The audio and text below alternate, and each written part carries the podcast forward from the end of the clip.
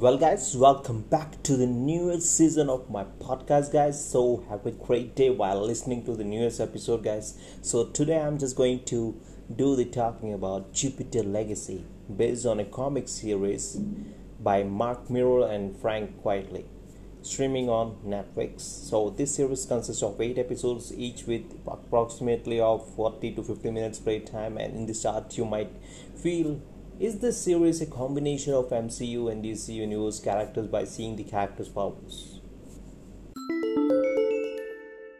So here I start with the overview of the series guys. Firstly there's a code among the superheroes that you don't kill the villain or supervillain while fighting them. You get them knocked out and arrested that's a new thing you get to see in superhero series. Code which was implemented by leader of union of justice. So who are union of justice? That's what the group of heroes are called in this series. And it starts getting the hero skill. Like code was implemented of not killing the villain while fighting them.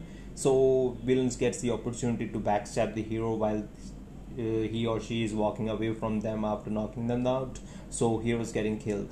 So every hero start showing their objection against the code in the first season itself I think uh, after first episode itself, we are showcased with two stories simultaneously, like how the first six heroes of Union got their power and their current life with their kids and world around them.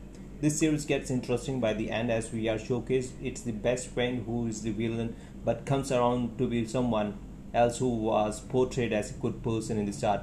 So we, I would say the series is a good one to watch, as you will get eager to watch the next season by end itself after seeing the twisting point the only thing that I hope in this series to improve in next season is that fighting sequence.